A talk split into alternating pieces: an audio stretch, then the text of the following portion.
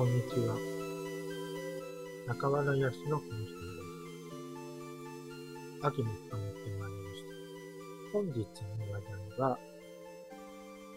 火山の石と出しております。火山の石というのは、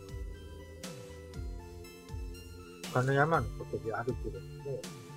まあ、我が身のことによって、まあ、経験としなさい。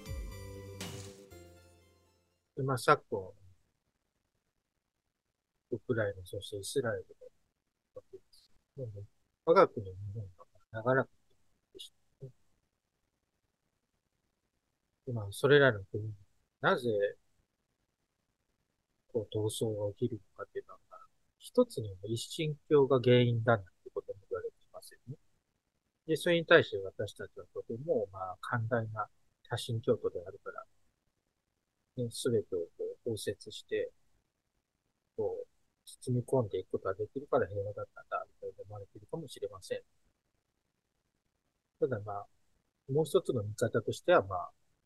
我が国日本っていうのは、こう、まあ、西側の支配行動の中にあったっていうことなんですよね。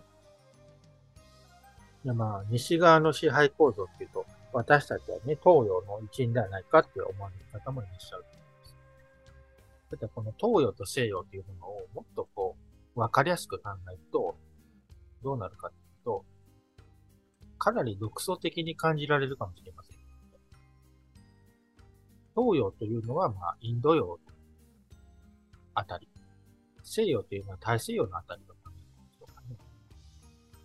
で、太平洋っていうのは、まあ、その延長なんだと考えると、日本はやはり西側に入っていることです。まあ、やっぱり地理的に少しまあインド洋から遠いと思います。インド洋から遠いので、西側に入ると。で、これはだから、いわゆるコーカソイドかどうかっていうところではなくて、地理的な問題だったのかな。まあ、海っていうのは、まあ、航海さえできれば相手陣営ではないので、そこをこう、保護していますね。けど、陸地にはこう勢力があるので、なかなかそこを通ることができないのがあります。マニラガレオ船貿易などもありましたけど、あれもこの太平洋側っていうのをこう横切るのは地理的にはまあ、苦労もありますけれども、ただ敵勢力はいないという状態だったんですよね。ガレオン船がその走っていた頃はですね。ただ近代化されていって、まあ、その勢力図は変わっていきました、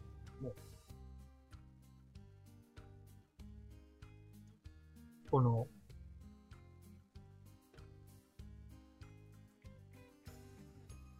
西側っていうのは大西洋側で、アトランティックって言いますね。そのまあ、西洋の人から見ると、この大西洋っていうのの先にこう何か可能性がある。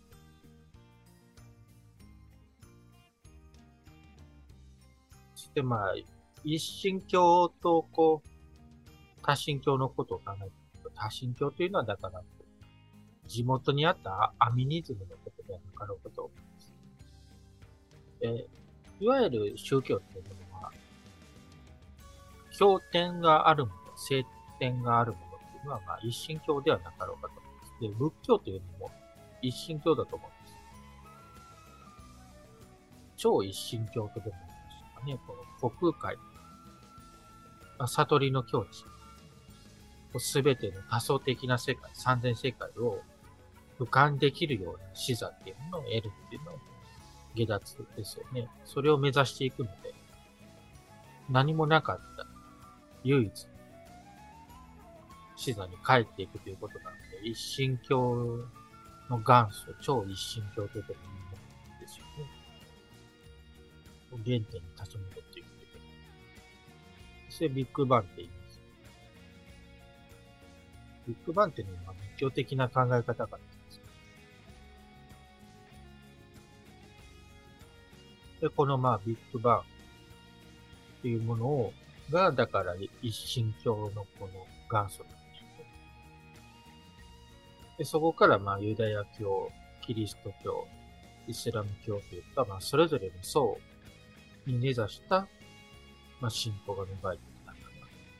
で日本もまた日本教なんですよね。だから日本列島こそが仏国土であるっていう信信仰です。なので、その、大地が割れるようなことがあった時に信仰が揺らぐのかなっていうことがあるんですね。日本もだから平和な時代あったんだけど、乱世っていう時代もあります。どうもそれはだから土地に対する信仰が由来だと思います。だからこう、大名制度で南国って言って、分け与えて、こう土地への信仰っていうものを、に根ざした支配っていうのをやってきたんです。それはだから、いわゆる一神教とは違うようなんだけれども、一神教のやっぱり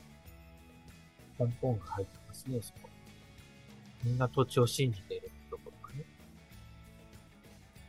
まさにユダヤ教だって、イスラエルということを信じているわけですから、同じですよね。中国とかは案外そうではないんですよ。中華というのは案外と土地信仰ではなくて、もっとこう曖昧なものですよね。土地というよりも商売だったりとか、経済だったり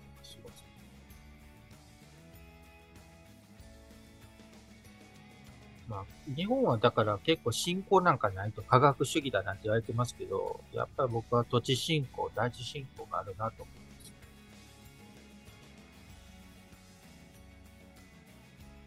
まあ、やっぱり仏国土だとどこかで信じてるんだけどね。仏国土っていうのはだからこの現実世界でですよ。悟りが実現していく土地といった意味ですよね。だから日本は最も幸せなんだっていうのが潜在的に、それでまあ治安とかに作用してるんでしょうね。いや、なんでその土地を進行しているのに、どうしてその自給率が低い、食料自給率がね、下がっていったんだろうかね。ありますけどね。土地進行が別の形になっているんですよね。だからこう、やっぱり商業地とかの土地価がどんどん上がりますね。上がっていって、景気であろうとどんどん上がっていく。それはまあ世界のどの土地でもそうだけど、確固たる信仰があるってことです。だからその、都市によってどんどん地価が上がっていきます。それからまあ各地に、日本各地に神社がいっぱいあるんですね。で、それらの神社っていうのは基本、だから土地を信仰しているんです。その土地の安泰を信仰していることです。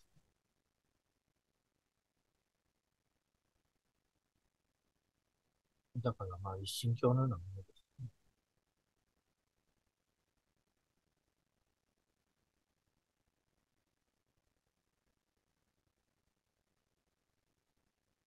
なので、まあ、信仰が、のおかげでこの治安が保たれているんだっていうふうに思うとま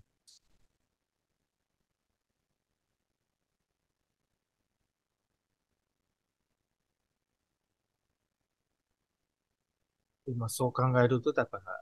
イスラエルやウクライナの件は、火山の意志として、教訓としていくべきですね。我々自身の、だから信仰が揺らいで治安が悪化すると、外国からも、やっぱ甘く見られるっていうことになりかねない。だから何よりも、それが国防ですよね。兵器とか、軍隊とかという以前に、だから、やっぱり基本ができてないね、ところがある。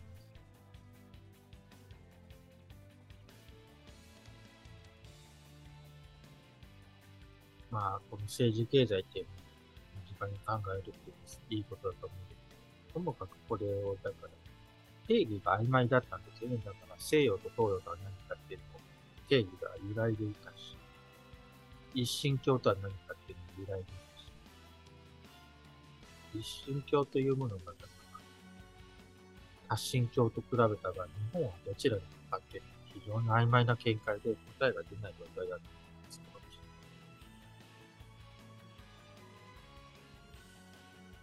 自分はだから日本の心境だと思います。ですね、あの、土地信仰の大元をたどると、アマテラソータン本の異端の木ですから。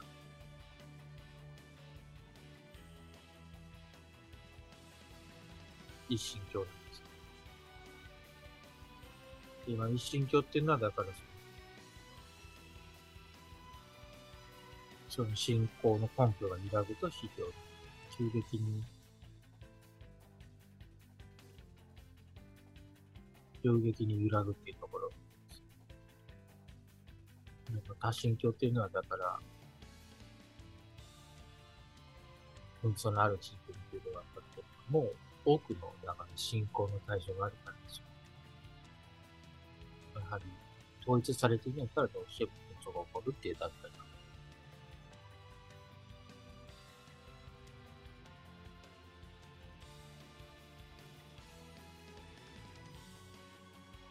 まあ、疑うということも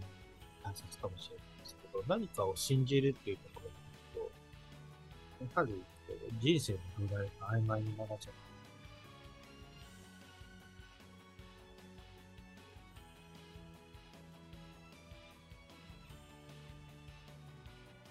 やはり信じる対象があると、それが土台になって人生人生が安定化するっていうのが信じてる人、何かを信じているという人を、はためから見て、馬鹿げてるなと思う。何かを信じることはやっぱり土台になるんですよ。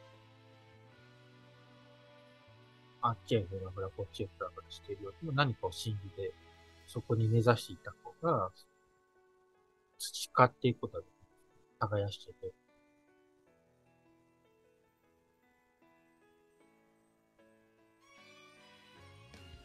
なので、信じる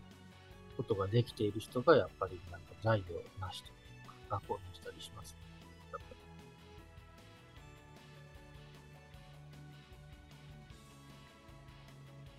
40を超えたらね、人の真似ばかりするなって言われる。40を超えてまではずって言いますね。まあ、若い頃はいろんな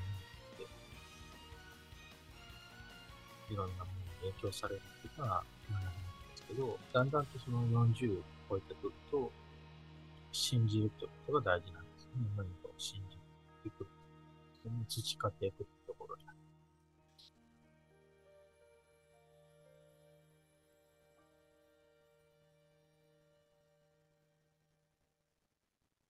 まあ、日本の行く先を考えた場合、やはり明るい未来があるんですよ、日本の先これだけまあ世界中富や知識、日本集約されている。ここから新しい可能性が生まれてくると、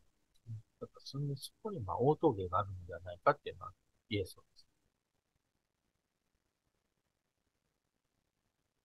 やはり大気とその信仰がまあ、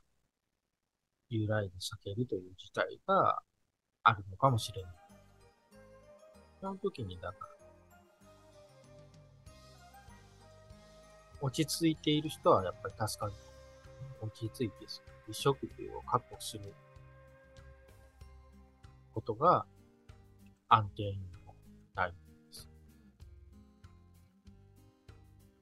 お金をぐるぐる回すっていうことは、だから、大事なことですけど、大地が避けようとしているその大地の裂け目の上にいたらどうしても転落してしまう可能性がありますよね。経済でもそうですね。裂け目が走っているところを狙っていくことで、ニッチな商売ができますけれども。と同時にその裂け目に飲み込まれていくリスクもあるので、こう自覚して行動できたらいいと思います。で、まあ、できるだけまあ裂け目にない安定したこう、大地の上に目指していこうっていう考え方がいいと思います。裂け目っていうのはなんか、ある程度先に裂け目があって、それがこう埋まっていく段階になるんですけど、ますます避けていく段階だと、やはり人間では何ともしがたい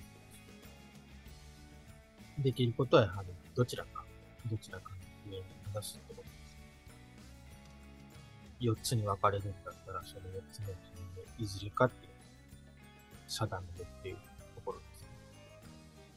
それがまあ、以下、反対、ないとか。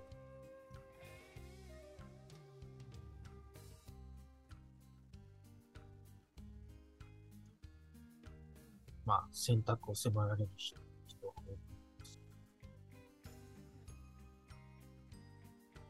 あれもこれも八方美人って言ったら、まあ、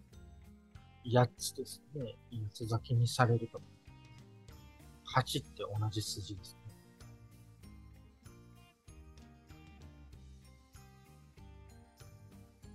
で、だから、分かれていくのであるから、何が正しく何が間違えてるない段階ですね、これ。い、いずれかに定めることに、とりあえず、大峠を過ごしていくことができそうですね。で、峠っていうのは、だから、その分かれ道でもあるわけどちらへ行くか、分水で、その中でその葛藤してまた先に会うということでなくて、やっぱり選ぶ。自分としてはどちらへ、どちら。この世の中多層的になるので、どの選択をしても、選ばなかった選択に対して悪いってことはないんですよ。共存して並列している。いろんな層があります。ただ、気移りしていて、自分自身までその裂け目まで行ってしまうと、まずい。まずい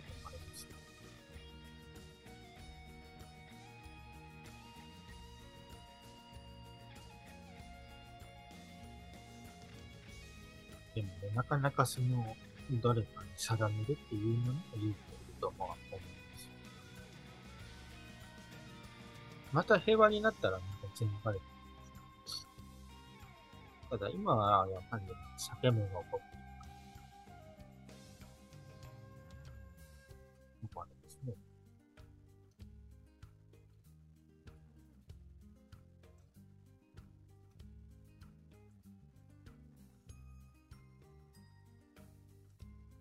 で、さて、まあ、西洋支配というものを取りました。1600年ぐらい。フィリピン。西洋人が出てきたり西洋というの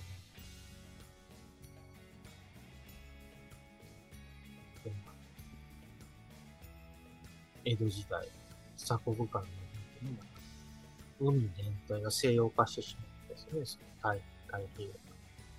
その中でその、東洋というつながりかなんかが浮いてしまった時代があって、そしてまあ、黒船がやって西洋あの、やっぱり地理的にだから太平洋は地続きであるから、西洋の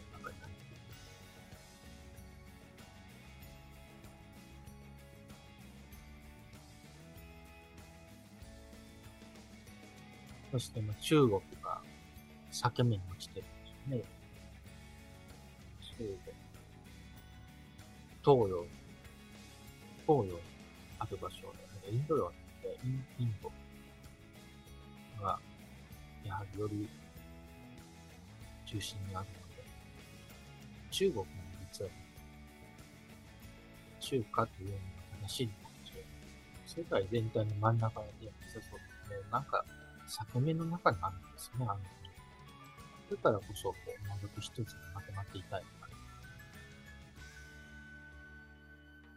どうしてもだから日本と中国とか素晴らしいパートナー、ものづくりのパートナー、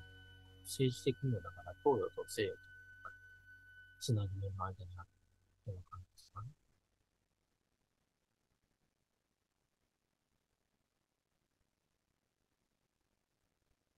そして、この、この、この時間を平和に過ごすには、この大峠に間を過ごす、うまく過ごすには、やっぱり避け目というものだなと、自覚をしている。で一旦どれかを選ぶってそしてまあ、この、争いというものに対して、やはり冷静に捉えるという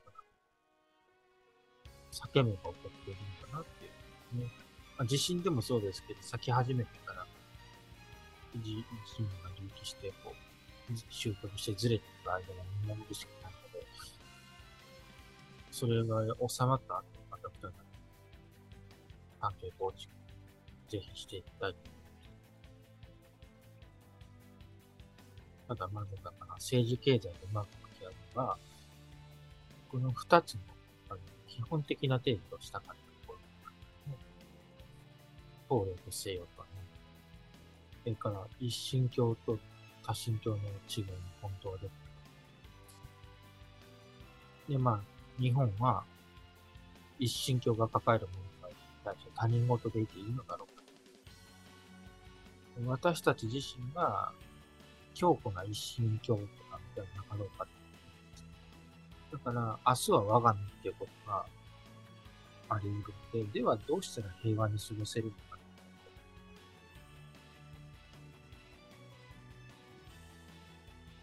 やはり避け身を意識して、自分はどこに身を置くのかっていうことに、自分たちは、一家は、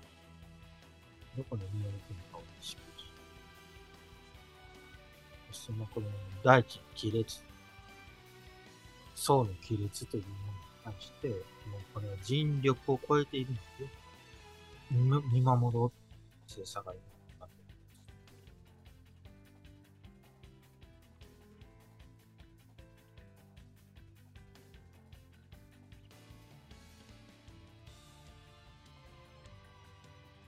そうというのも、人間ってだから一つの層を見る自分というのが世界。まずそれが世界観の一つなんだなっていうのを感じていたわけですね。それが多層的に折り重なってるし、それからこう、一本の軸っていうものそれをこう柱のように貫いているものなんだなっていうのが、こう、俯瞰的に表現されそしてまあ人間としての情ですよね。多くの人が苦しんでる中で自分は俯瞰を決め込んでいいのだろうか。そこに対しての罪悪感あるかなと思うんですけど、でもこれはむしろですね、より俯瞰ができる人っても育てようかなと思ってるんです。万有ですよね。野蛮なる理由ですね。地震であるとか、層の、社会的な層の避け目に対して、これは尽力ではない、なんともしがたいので、一旦そ、その境界から身を引いて、生還するという冷静さが必要なんだな。そしてそれは見捨てるのではなくて、それこそ基本的な防衛もちろん国境線で張り合うっていうことも最低限必要だし、敬意を払うべきですけども、その軍事というのだし。ただ本質はだから、自分の立脚点、自分たちの立脚点に帰るってことが平和になっちゃうなと。亀裂が生じて収穫が生じて、その段差が伸びて、段差が生まれていって、でその後、それが静まった時に、再び関係を構築しましょう。まあ、世界は一変しているのです。その時にまた日本が幸いにも役割があれば、また働けば、ぜひ働かせていただきたいと思うところであります。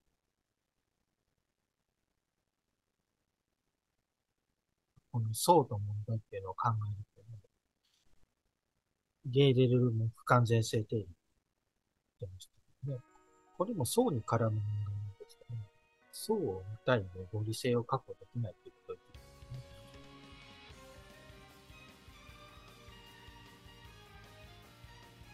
ね。一つの層の中の話なんですね、合理性。だから、それがこう、ブチッと断層の切れ目が走って終局を起こしてしまって、分裂したら、一旦そこからはやっぱり身を引くしかないんですね、人知が。そしてまた、層は層ごとに仕切り直しをしない分別をして、合理性を確かめないといけないんです。だから多層性、だから、多層的に折り重なったものそれぞれを合理的に考えて、で、さらに俯瞰的に足し合わせてるわけです。まあ、統計学でそういう処理しますね。スタラ PCK をしますけど。今起こっているのは、層の分裂、切り目が起こる。そして裂け目が走る、勇気を起こす。すべてをして。それは、地理的にも起こるし、やっぱり社会的にも影響を及ぼすので、その比列というものに意識を奪われた人たちは、やっぱりその変化っていうものの中に身を投じてしまうので、そのことには敬意を払いつつもやはり私たちとしては、そこに対して冷静に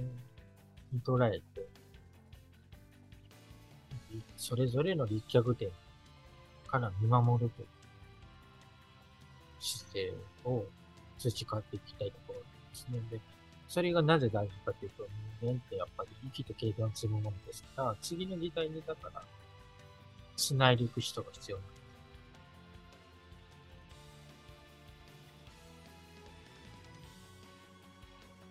す。次の時代に繋ぐ人も、だから大した勇気が必要なんですね。だから世界が一変するし、その終焉を見れば地獄絵図が広がっていくと思うんですけど、それを生還しろというのはかなりの勇気が必要なんです。そしてまた、この未知の時代がその後に持ってくるということもそうですね。勇気が必要ですね。それでもなお、その次の時代までバトンをつなぎたいと思う人は、ぜひ、多層的なものの見方っていうのを培ってもらって、ぜひそのバトンをつないでいく人でになってくださればいいなと思います。落ち着けば、だから、必ずまあ、乗り越えることはできる。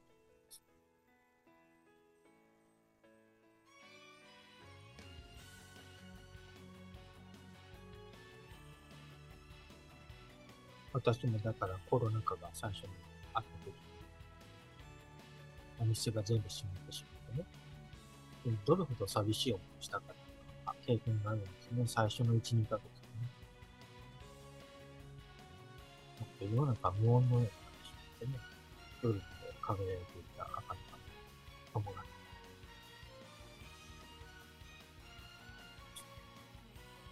あり合っていた人々、距離がやっぱり自分と向き合いざるを得なくてですね。すごく精神主義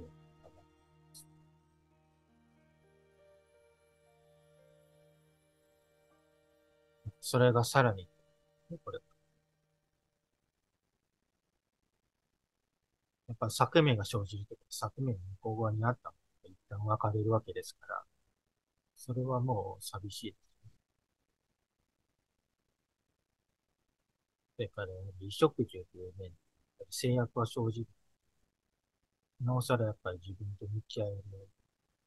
こう、冷静さのある人というのは、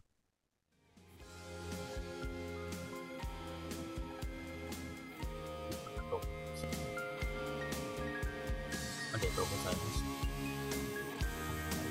す。しょう。